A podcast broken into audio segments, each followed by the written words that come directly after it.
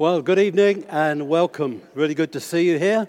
And uh, I just need uh, to start with a brief word of explanation, give some context about what we're going to seek to do uh, both tonight and next week. Um, just at the turn of the year, early January, I was asked to do a book review uh, for our website at FIEC on this book by a friend of mine called Jeremy Marshall, who had died just a few months earlier. And uh, he wrote this with a lady called Mary Davis in the last year of his life. And uh, it's called Scattering Seeds of Hope. And the book review coincided with Pastor Mike beginning a series here called In the Morning, Come and See. Come and See. And on that very first message, it struck me that here was a book that could be a brilliant kind of assist to us uh, as a congregation uh, to look at together in tandem uh, with the, the whole series in Come and See. I, so I passed my copy of the book to Mike, and uh, I haven't seen it again, I'm afraid, but he was, um, he was taken with it and came back and after a little bit of discussion said, this would be great for us to do in our life groups. So the plan is that in uh, March, 12th, 19th, 26th of March, in our life groups, I hope you belong to a life group, that um, we're going to look at the different chapters in this. But we're not looking at this tonight. This evening, we're actually going to focus uh, just on, on one subject, which is sharing, uh, reading the Bible with somebody individually, one to one. The subtitle of this book, uh, hopefully you've got a copy in your hand, you'll see is Evangelism for the Discouraged and Ineffective. And um, if we're honest, I think that's probably the vast majority of us in this room. It is certainly my experience. Often find ourselves kind of floundering, uh, a bit fearful when it comes to sharing our faith with friends and uh, neighbors and colleagues and so on. But one of the great things that Jeremy has done, I think, for the Christian church, not only in this country but around the world, is to help us overcome our natural kind of diffidence and fear uh, and sense of use, uselessness when it comes to sharing uh, the gospel. So, what we're trying to do tonight is to, first of all, say this is not to put a guilt trip on any single one of us. Quite the opposite, in fact. What we're trying to do is to encourage one another to see actually it's not a fearful thing, it's not a dreadful thing, something I need to be really anxious about, to think about sitting down with somebody for an hour and looking at the Bible with the help of a study. And we're going to talk a lot more about that next week, but we'll, we'll touch upon that at the very end this evening. But there are loads of study aids that um, you don't even have to prepare the passage. You just look at the passage beforehand, answer a few questions, talk through it together just for an hour. So, as I say, it's not about laying a guilt trip upon one another. It's about, if we're a Christian, being empowered uh, to share the gospel in this way, whatever way, age we are at and whatever stage in the Christian life we're at. And uh, if you're not yet a Christian, that might be the case here this evening, then actually I want to suggest this is for you as well.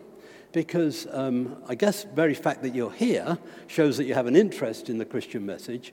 And I want you to think about actually, which Christian do I know that I could just say to them, Would you read the Bible with me? That's so it's for all of us, whether we're a Christian or not here this evening. So, even we're going to think about why we should do it, what the Bible says about that, and we're going to see a little video interview. We're going to have a little discussion in groups or in twos and threes. Uh, and we're going to interview somebody who's uh, a very reluctant one to oneer. And then uh, we're also next week going to go on to the how. How do you do it? And uh, the nuts and bolts of it throughout it all, as I say, is to remove the fear factor and actually to empower us to say, whoever we are, if we're a Christian, we can do this. If I'm not yet a Christian, I can ask somebody to do this with me. But before any of that, let's pray, and we're going to then sing to, to God's praise. Uh, my heart is filled with thankfulness. So join me, please, as we pray. Father, thank you that you are the God who speaks. You communicate, you speak through the very creation, the Bible tells us, that the, the heavens declare the glory of God, that all around us in this world that we inhabit, you have left your fingerprints and your footprints, and it's written all over creation your majesty, your greatness, your grandeur. But thank you that even as we're seeing when we go through John's gospel, that you speak most clearly to us through your word and through the word himself, the Lord Jesus Christ, who embodies all that the Bible has to say. And in fact, in one sense, the Bible is all about him and your activity in this world through him. So, Father, as we come this evening, we pray that you'll be with us. Speak to us from your word. By your Holy Spirit, help us, inspire us, encourage us, that we might see that we ourselves can actually engage in telling other people the gospel. So come and glorify yourself this evening, we pray, Father. Thank you that uh, our hearts are full of thankfulness when we consider your goodness and your love and your mercy that's reached even us. We thought of that this morning. We celebrated that this morning with those six folk that were baptized. Thank you, God, that you are constantly at work in this world. Be at work in our lives this evening, we pray. Amen. Amen. Thanks, Chris. Let's stand and sing together.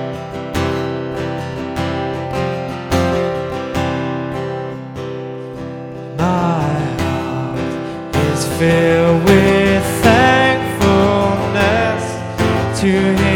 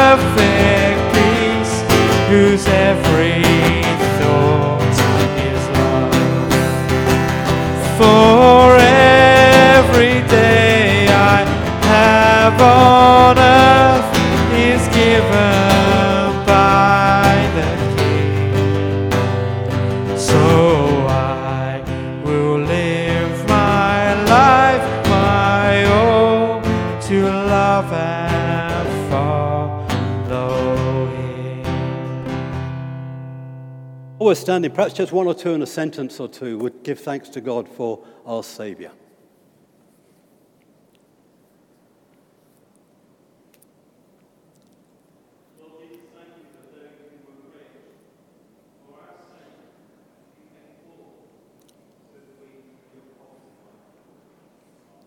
Amen. Dear Lord, we do pray for tonight, pray for Trevor, who's doing a talk tonight. Give him good wisdom in his Lord's name. Amen. I thank you that the King above, salvation is in your hands, not ours, and that everyone the Saviour gives you, you will keep at all things. Amen. Amen. Please be seated. Okay, why do one to ones? Well, obviously, the best place to start, uh, the only place to start really, is in the Bible. And appropriately enough, we don't have to go very far from where we are in the morning. In John's Gospel, just in the opening chapter, chapter one of John's Gospel, we get uh, several examples of people encountering Jesus or sent on an encounter with Jesus and then going to find somebody else and bringing them along. Let's have a look at them together, please. Um, if you haven't got a Bible, it's fine because it's going to be on the screen. I'm going to start in John chapter 1 and verse 35. The next day, John, that is John the Baptist, was there again with two of his disciples. Now, we're told in a minute that one of those disciples was Andrew, and we're going to come on to him. When John saw Jesus passing by, he said, Look, the Lamb of God. And when the two disciples heard him say this, they followed Jesus. They just went to see what he had to say. So that's the first kind of instance of it. But just come down a few verses. For then, in chapter 1, verse 40, we read this Andrew, Simon Peter's brother, was one of the two who heard what John the Baptist had said and who had followed Jesus. And the first thing Andrew did was to find his brother Simon and tell him, We've found the Messiah, that is the Christ. And he brought him to Jesus. So you see what's going on here. John the Baptist points out Jesus to two of his disciples, and we know he's saying to people, Don't follow me, follow him. Two of them, including Andrew, go and then, whatever happens there, in a very short time, Andrew is then seeking out his brother Peter and telling him that we've found the Messiah and bringing him to Jesus. What we're doing in one to ones is actually bringing people to Jesus. As Rico Tice puts it, you, you want to get people just reading the Bible together so that Jesus can walk off the pages of the Bible into their lives. That's God's work. That's God's uh, sole work to do that uh, in, the, in a person's life.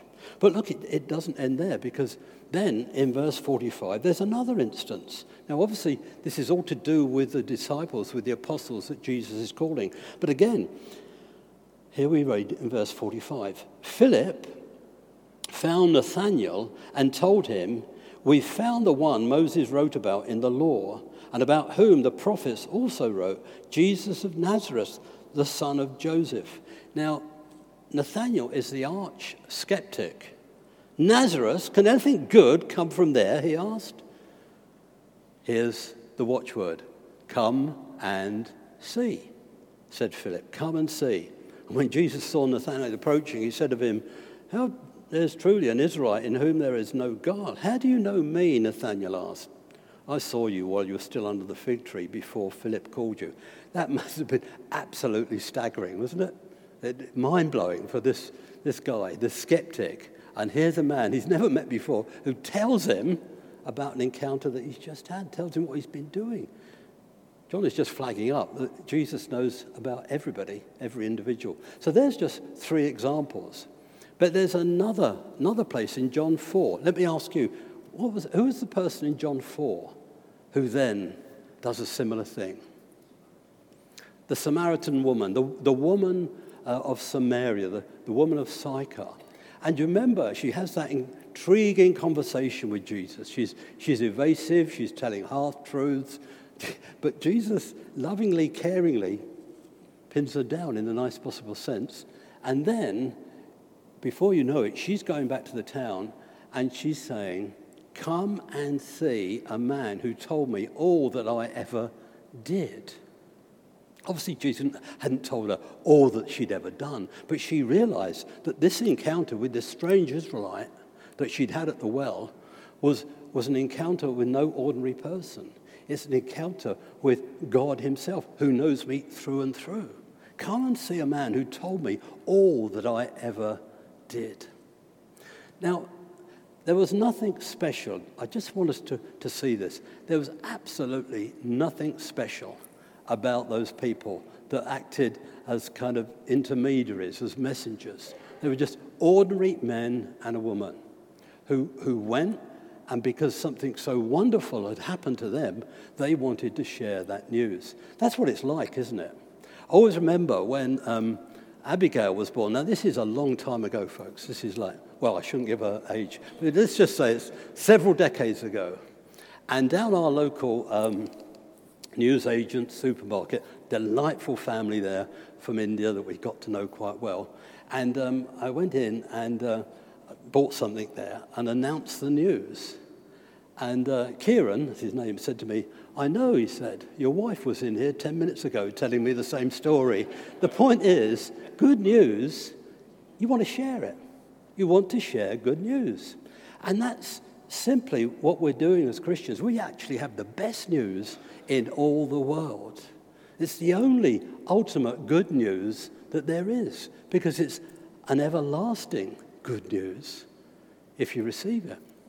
It's also everlasting bad news if you don't. But the way that the gospel spreads, I want us to see, is primarily through people bringing another person, sharing the gospel with them, opening the Bible with them. That is not for one minute to say that preaching is not necessary. I spent my life preaching, so I believe it is necessary. And what we do here on a Sunday is vital that proclamation of the gospel. But the reality is, how it gets embedded in people's lives is through individuals. Think about your own life if you're a Christian. Who were the individuals that were so important in your life and God used to bring you to Christ? If I think of my own life, I look back on it. I was raised not in a Christian home. I was sent to Sunday school, uh, to a local Brethren Sunday school on a Sunday afternoon. It gave mum and dad a break from us. They shunted us off to the Brethren Sunday School, Pine Road in Tolworth. There, though I didn't realize it, Mr. Hogbin was planting a gospel seed in my mind and my heart. So that when, in my teenage years, I began to hear of the gospel, I already knew something of it. But again, it was another person that came along. There was John Blythe, who was an RE teacher at Hinchley Wood. I was a great sportsman. He did what we could never, teachers could never do now. He used to give me a lift home after the cricket match on the back of his Lambretta. Can you imagine that today? But that's what happened. But basically, although I didn't realize it at the time, here's a Christian.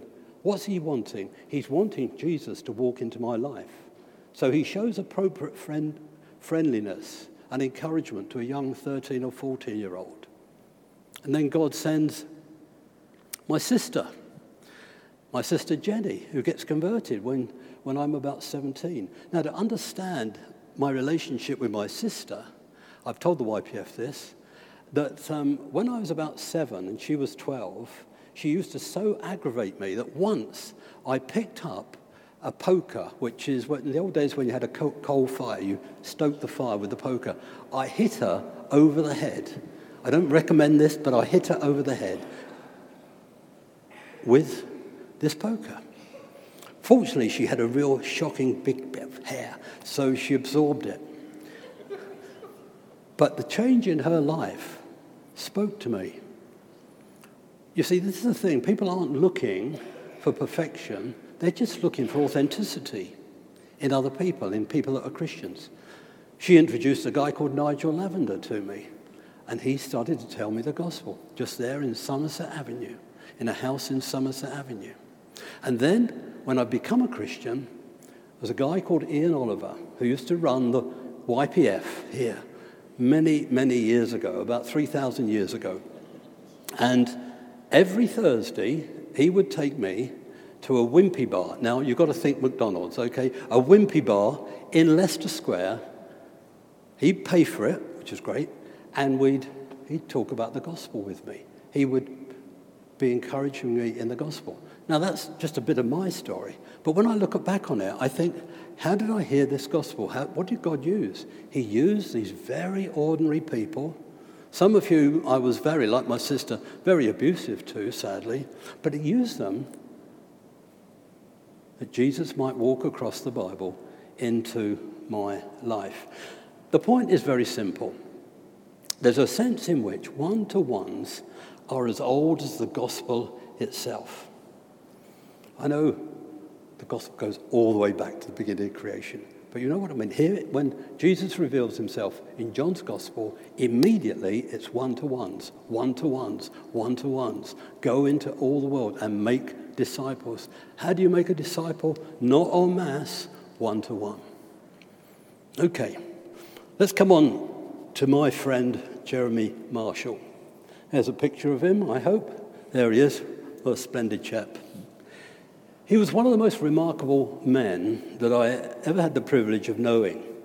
His father had been a pastor, and John's, uh, Jeremy's father, John, his idea of a good summer holiday was to bundle Jeremy and his three sisters with himself and his wife into their car and go Bible smuggling in Ukraine in the days of the Iron Curtain. And every year they would go off and smuggle Bibles into and beyond the Iron Curtain. That sowed a seed in Jeremy's life, I think, that never left him. These, these dangerous childhood sorties wrote, wrote in Jeremy's heart a passion to reach people with the gospel. It stayed with him till his death. He was a very successful businessman. He ended up as the CEO. There's only two private banks left in Britain he ended up as the CEO of one of them, C.H. Hoare and Company. 350 year old bank.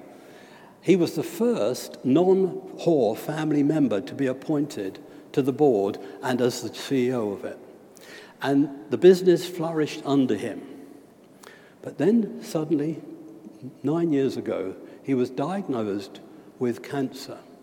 And he was told he had at most 18 months to live. So he stepped away from the business, and being a Christian, he accepted that this was this is what God had for him, but he determined to use those months to share the gospel while he had the strength to do so. Well, as it happened, God granted him eight more years. And he became, I think, one of the most remarkable and effective and very natural personal evangelists. He was simply full of the gospel and full of a heart to pass it on to other people. So, this book, written in the last year of his life, is basically, as we're going to see in our small groups, just, just about how we can do that, some of the how of it. We're thinking tonight of the why, some of the how of it. But he wrote this book to encourage us. So here's, here's an extended clip of an interview that I did with him about four years ago during COVID. Uh, the quality is not as good as it could be, but um, I wanted to show you this clip because it conveys something of his passion and practicalities about doing one to one. Now, as you watch this, can I ask you to do one thing? Because after it stops, I'm going to ask you just to do in twos or threes at most. Just turn to the person next to you and just, just highlight perhaps one thing that strikes you in what Jeremy has to say about uh, doing one to ones. Now, our context was he was talking primarily to pastors and encouraging pastors to do one to ones and not just say to the congregation, uh, do as I say, but rather do as I do. So that's a little bit of the context of it. But all the way through, as you'll see, he's trying to remove that fear factor and saying, look, if I can do this, Anybody can do this. So let's watch this, and then I'll, I'll get us to just have a, a little chat with the person next to us and, and feedback a little bit upon our uh, reactions and things that strike us from that. Thank you.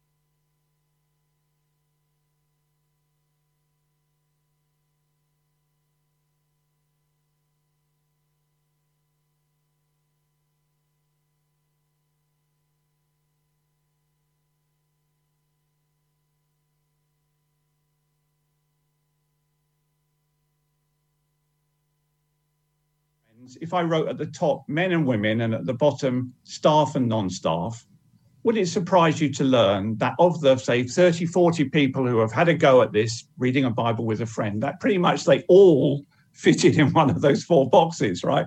And which box do you think it was?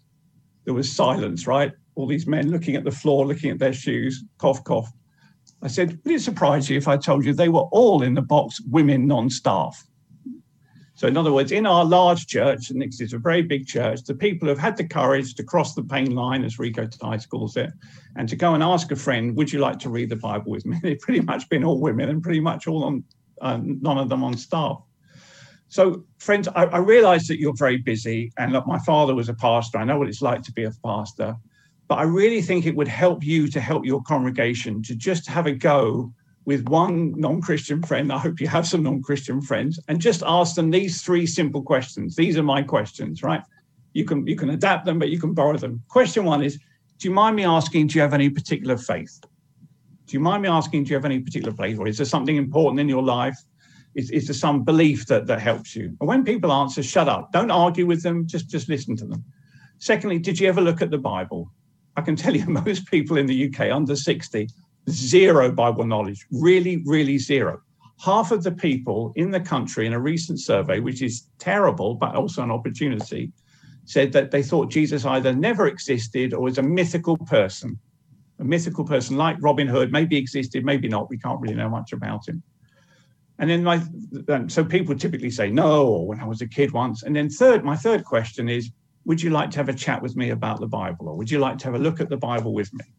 And then I, I whip out my my one to one. You can get it online as well. It works perfectly well on Zoom. And what I find, friends, is it's amazing how many people agree to do it with me.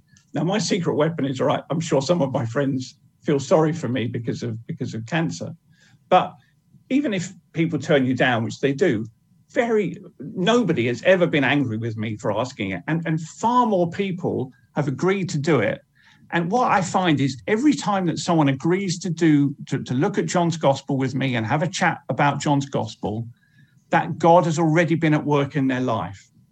And God works, it's like the football story. God works in mysterious ways. Friends, we must take that first step out. We must, if you like, step off the diving board and let gravity, i.e., God, do its work, and we'll plunge into the swimming pool. And when we do that, we're splashing around and we think, hey, I can do this. Let me give you an example. I had a friend who came to me in a most extraordinary way. I, I, can't tell you the whole story, but basically it was like an open goal, if you like, which even a Watford player can't miss, where where where he started pouring out all these problems. And I said, Would you well, would you like to read the Bible with me? And he said, Oh, I'd love to do that. Would you mind? I said, Yeah, I think I could manage that. Anyway, to cut a long story short, we we stopped for about two years because he was so busy and we had lockdown. But I kept I kept asking him, Would you like to chat about the Bible? Oh, I'm busy now, I'm busy now. Anyway, about six months ago, he came back and he's, he's lapping up and he said two things. He said, one, I so appreciated you taking an interest in me. I so appreciated you taking an interest. When we offer friends to read the Bible with someone, we're taking an interest with them. There's a friendship there. And secondly, he said, and this is this is the hand of God, right? He said, you know, something strange happened to me. I've had this kind of comment a lot from people. I, I have about 15 or so people I read the Bible with. I've had this comment a lot he said, um, I had a new bathroom put in my house, and the plumber, and this guy lives down near the Sussex coast, right, a long way out of London. The plumber turns out was a Christian, right? How many Christian plumbers are there in Sussex? Precious few, I bet. Anyway, so I got chatting to this guy, and I said I've been reading the Bible with a friend, and the plumber said, "Oh, you should do that. That's a really good thing to do, right?" So this guy came back. I find many more people are open to the possibility of, of, of, reading the Bible with us than we realize. But we have to take that first step of faith. We have to ask them that question Would you like to have a chat with me about the Bible? There are some, um, just one little aside, which was um, when you and I were, when you very kindly invited me to watch Watford, and that's the last football reference. Uh, a year or so back, Chelsea were playing. And afterwards, we went into the club shop and um, this guy came up to you from South America. Do you remember this incident? And um, got chatting with you, and, and I said to you, "Who's that guy?" And it's a remarkable story, isn't it? Just I think just in one minute, could you tell us about him? Yeah, yeah. No, this this is another. This is, please, friends, don't think it's about me. Right? I'm a sinner. I'm not a good person, but somehow I just get so excited about sharing God's word with people. I can't stop. So I was having one to one with a friend in a coffee shop in London, and this guy was waiting to have a coffee with him afterwards. And he came up, and we, I was just packing up my stuff. He said, "Do you mind me asking what you're what you're looking at?" I said, "Oh yeah, you know, never miss a chance, right?" I said, "It's John's Gospel." He said, "Oh," I, I said, "Would you like to have a chat with me?" And yeah, and and and since then, this guy's now become become, and I've seen this in other people as well. He just loves God's word. I believe he's saved, and he just reads God's word from. I, I don't need to do anything now. I just tell him which book of the Bible are you in. Have you got any questions? So yeah, that that's that sort of when, when these things start happening to you, friends, it strengthens your faith. That's what we need, isn't it? I was reading Psalm 31 this morning with someone actually one one to one, and um, the last verse is we, we must strengthen each other. And how does God strengthen us? Because when we when we when we step out in that, it, however trembling, however nervously, and it's tough if you're a pastor to ask a friend, and and God honors that. I believe that that trembling question then things like like the story with the plumber or like the story with the friend in the Watford shop happen, and you think, oh yes, actually God is at work, isn't it? And that builds your faith, and that will happen, I believe. Also, I've seen that happen in churches as different people do that, and it's often the least likely person also in the church who who just. I had a story this morning. Uh, a friend I've been training his church. It's in Yorkshire on on doing this, and he said, "Oh, wonderful news, Jeremy! I've got a 16 year old." who's got a stepbrother, and this stepbrother who's 18, he, he's completely you know, gone against church. It's a very difficult family circumstance. And his 16 year old brother said, Would you like to have a chat with me about the Bible? And he said, Oh, yeah, I would. And now they're doing it. So, yeah, God, friends, God is powerfully at work. But we must take that first step of, of, exposing them, if you like, to God's word. This is a terrible analogy. Trevor, you're going to hate it, but I imagine it's like dealing drugs, isn't it? I, I, don't know. We would never deal drugs, I'm sure. But do you do you think drugs? dealing drugs all the, all the time, Jeremy. Yeah, they, they try and persuade people to try a sample, don't they? They say try this, yeah, and they give them. A, so we're we're not peddling death and addiction. We're peddling God's word. So there is a powerful dynamic in God's word, and if we make it available in an accessible form, I believe many people are drawn to it, and and, and it changes them. Well, what a character. Uh, you get his enthusiasm. Just in, in twos or threes, whatever's appropriate, just, just spend a couple of minutes. Just, there was so much in there. Just one thing that particularly struck you from it that you thought, oh, yeah, that, that's right. Let, let's do that, and then we'll get a little bit of feedback on that. Thank you.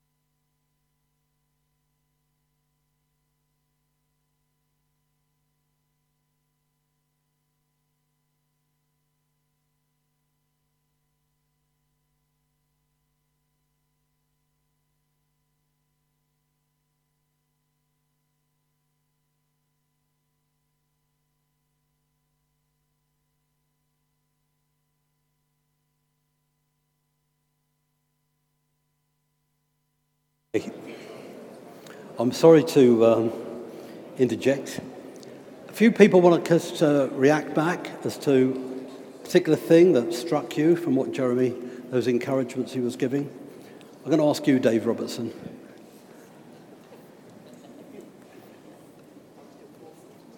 You're still talking? Okay.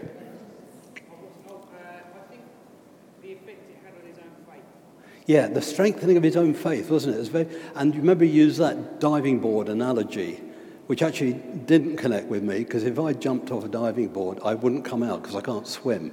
So, but I know exactly what he means is that whole thing, isn't it? That um, it's not until we step out in faith and he discovers these things where, where God's with him and God's at work. Um, so it's a very powerful thing. Anything else strike people? Paddy. Um, when you ask people, they're on the square one, so people are already interested, and you ask them sort of that, and they've already, God's already started a work in their lives already. Yeah, this is an amazing thing. We don't know what's going on in people's lives, and you discover it time and time again. You have no idea what person's background may be. And uh, probably older people, they undoubtedly have some connectedness uh, with a Sunday school, or they'll know something about the Bible, they'll know something about this, uh, but you don't know what's gone on in the background. And time and time again, you just discover actually God's been preparing them, God's at work. So that's a great encouragement, isn't it? Sorry, was it Martin? Yeah, I think you've got to be genuinely interested in somebody, Yeah. Yeah, that whole thing, it's, um, it's the power actually in, in a day and age when people, it's very transactional in relationships. The, that guy was struck, wasn't he, that uh, here's this, this man, and he's got a real interest in him. He follows him up. He's, he's just in contact with him. And he's, he's not giving up if the guy says no once. It's okay, it's no big deal. Opportunity will come again. Just one or two more. That's really good. Yeah, right in the back, Sam.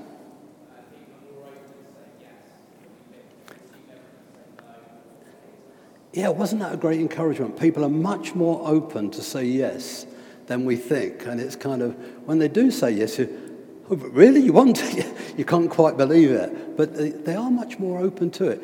Actually, in spite of all that's going on around us, and we're told it's very post Christian and so on, actually, it doesn't mean that there's not a huge interest in spirituality. Um, and so, this, this whole thing, the Bible is a foreign landscape to them. Um, and so, what's the worst that can happen? They say no. But actually, they're far more interested very often. And Jeremy's point was, wasn't it? If, it, if they say no, that's so fine. You move on. You just kind of. But, um, I mean, he mentioned there he was ending up doing 15 one to ones. I'm not suggesting we do that. I would just be thrilled if we were all doing a one to one. That would be that would be sufficient. But he had the opportunity, and they were, God was just opening it up, and it was a very concentrated time because he was dying with cancer. One more. Mike. Yeah, the, uh, the power's in the word. It wasn't about him. Yeah. It wasn't about his cancer. That's right. The power is in the word. We're just the channel, we're just the messenger. We believe in the power of God's word. We know from experience the power of God's word. There's nothing like it in the world. The, the world is dynamite. It, it literally is. The power of God, the dynamite of God, is in the word of God. And we simply need to uh, have the confidence in that. But actually, as we have the confidence, our faith will get strengthened as we, as we step out with that. Okay. Well, I just want to begin to, to round up by saying this that the opportunities are there. I think it's very often our mindset, isn't it? Are we looking for them?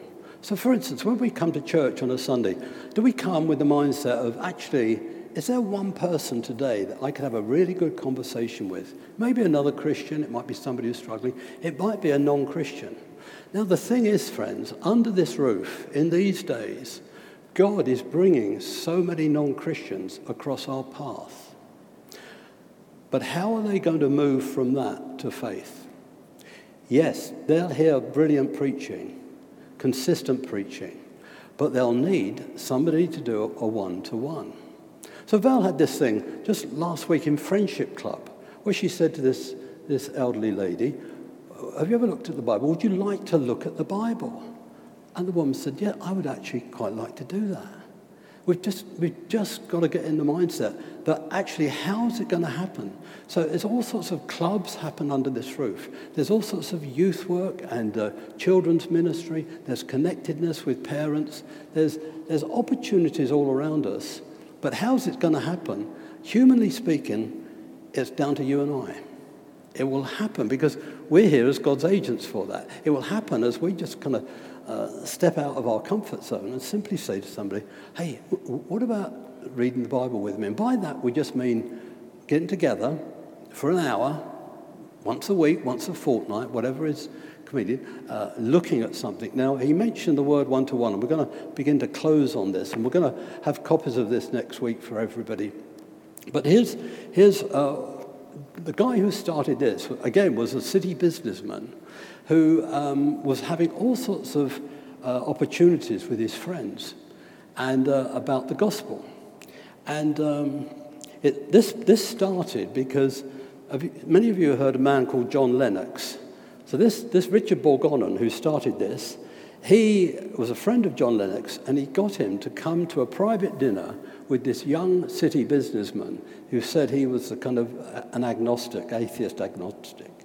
And they had dinner together, and, and uh, Richard said it was like ping pong.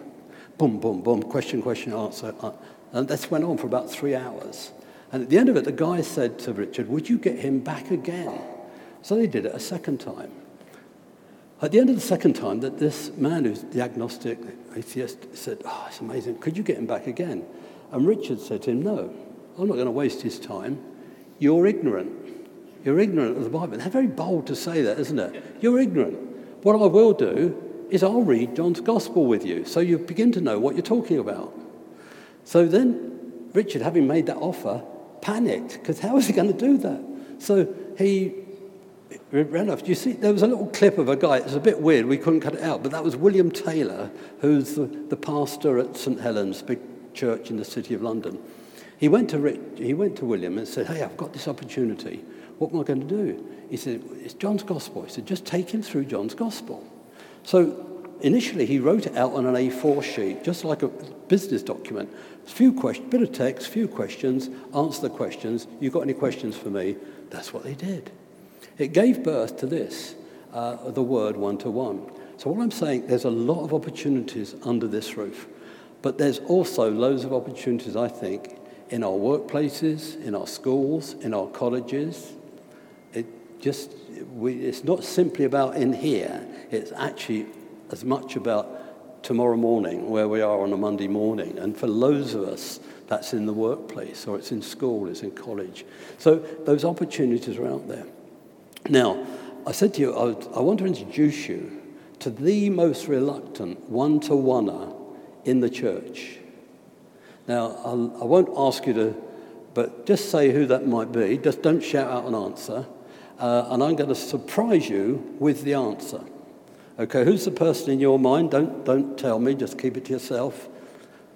But the answer is Michael Tyndall. Here he is. Mike, come and join me.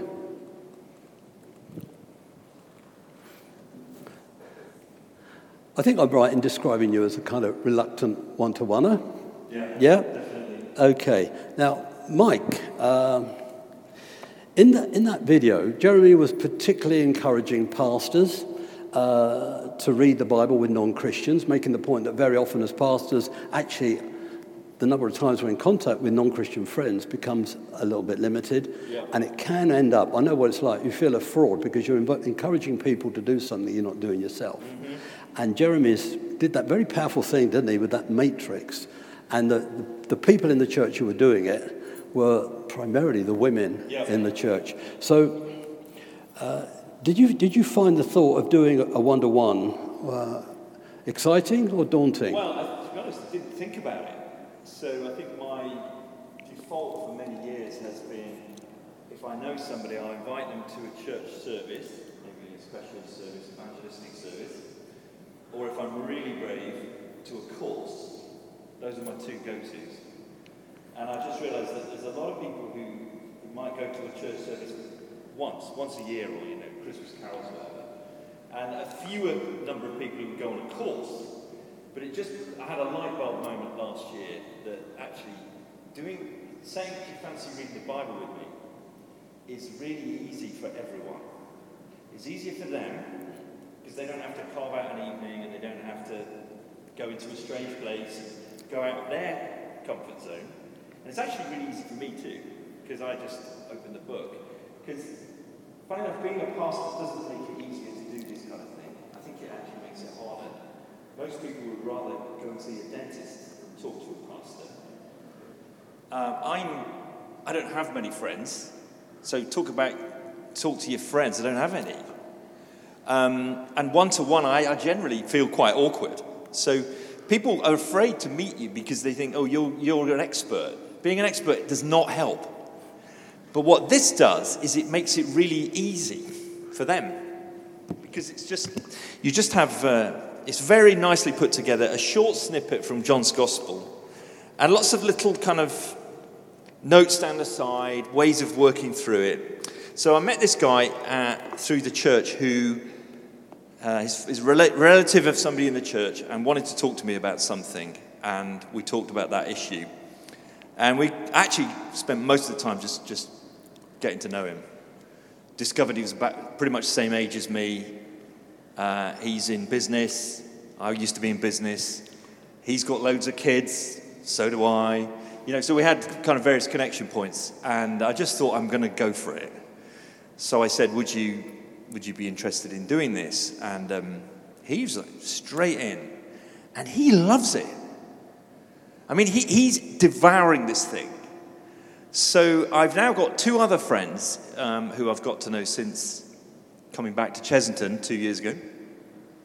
One's a neighbour, one's a sort of friend from the school gate. And I realised that over the two years, there's probably been one or two spiritual kind of connections. They're just things they've mentioned, you know, there's just, but it's not on the radar most of the time. They don't, we don't go there.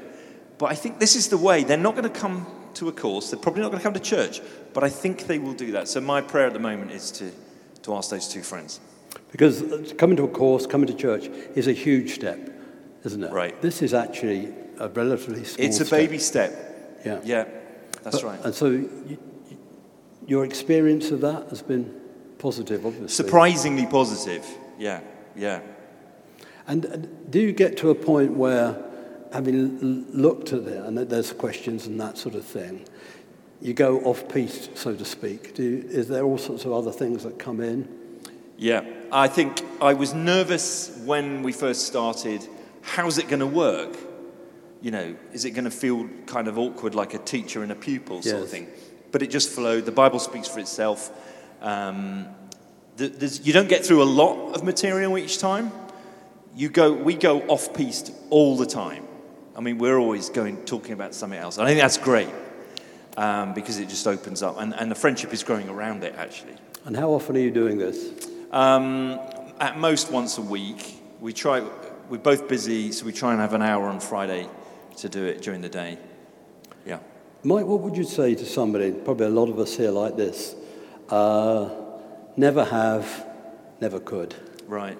So I'm a pastor and I'm 53 and I've only just started. Uh, if I can do it, you can. I think just pray. I think God will, will open a door for somebody in your life. I do know guys who've come into this church and they're now reading with Paul Reisinger or Evan Sharp because Paul and Evan just got chatting to them in the church. And then I know other people who are doing this with, with uh, friends or family. And the thing is, if, if they say no, it doesn't really hurt. It, it's fine. Don't worry about it, you know. So you're not risking much, I think. And I think you'll be surprised at how positive people are. Well, next week we're going to meet some more people doing this. But I've, if, if you're involved in doing a one to one or been at the other end of receiving a one to one, could you just indicate, just put your, your hand up, just be interested to get a flavour? Okay. Great. Good. That's, uh, and well, if you saw some of those people, you can, you can chat to them. But um, as I said at the beginning, the idea is really to remove the fear factor and say, you know, if we're a Christian, any of us can do this. And the materials there, we're going to look at some of that next week uh, and look at some other things. But I hope what we've done thus far tonight will just encourage you. Thanks, Mike.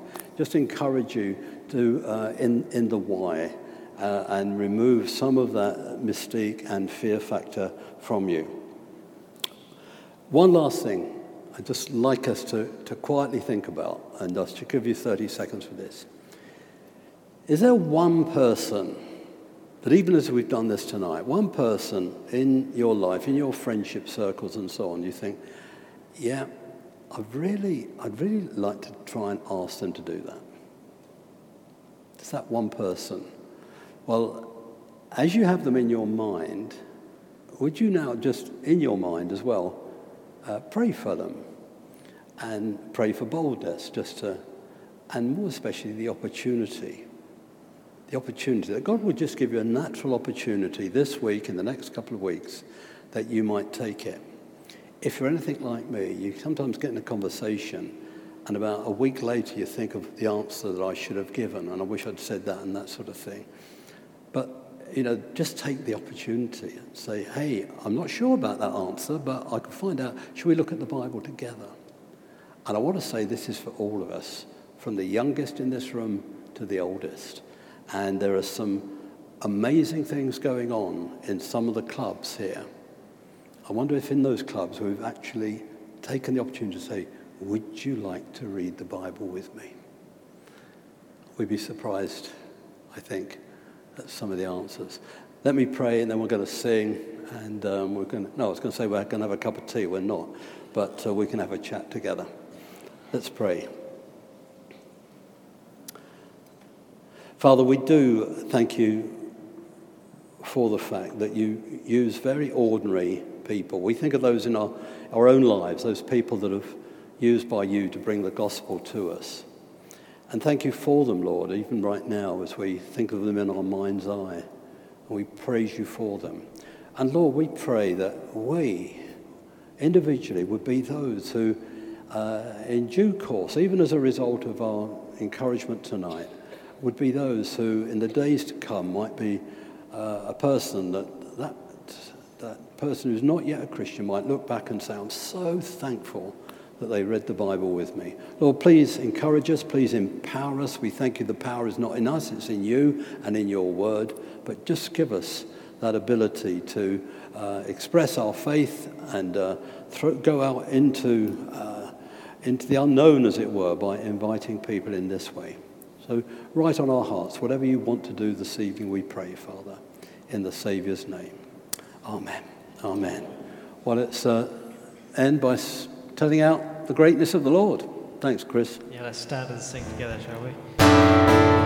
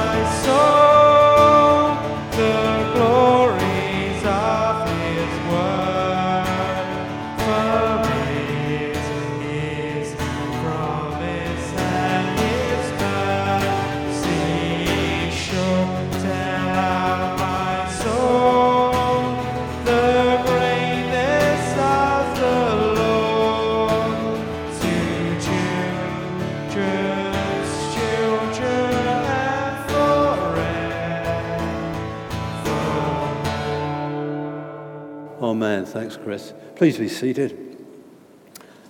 Let me read you a great uh, little passage of encouragement from 1 Corinthians.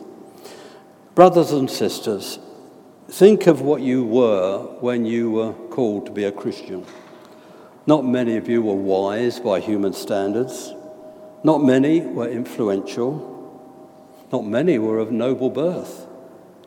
But God chose the foolish things of the world to shame the wise. God chose the weak things of the world to shame the strong. He chose the lowly things of this world and the despised things and the things that are not to nullify the things that are, so that no one may boast before him. It's because of him that you're in Christ, who has become for us wisdom from God. That is our righteousness, our holiness, our redemption. Therefore, as it's written, let the one who boasts boast in the Lord. May we boast in the Lord this week. Heavenly Father, thank you for the gospel. Thank you for your Son, the Lord Jesus Christ. Thank you, we have good news, the best news in all the world.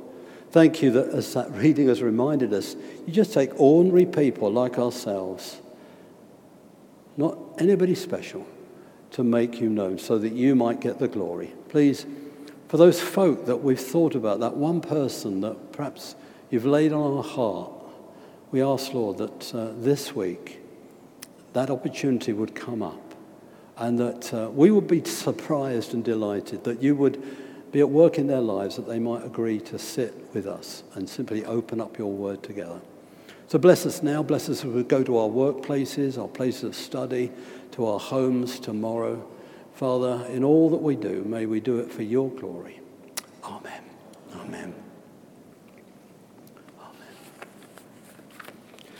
Please take those books home with you. They're going to be used in um, life groups, but there's no reason why you can't start reading it already.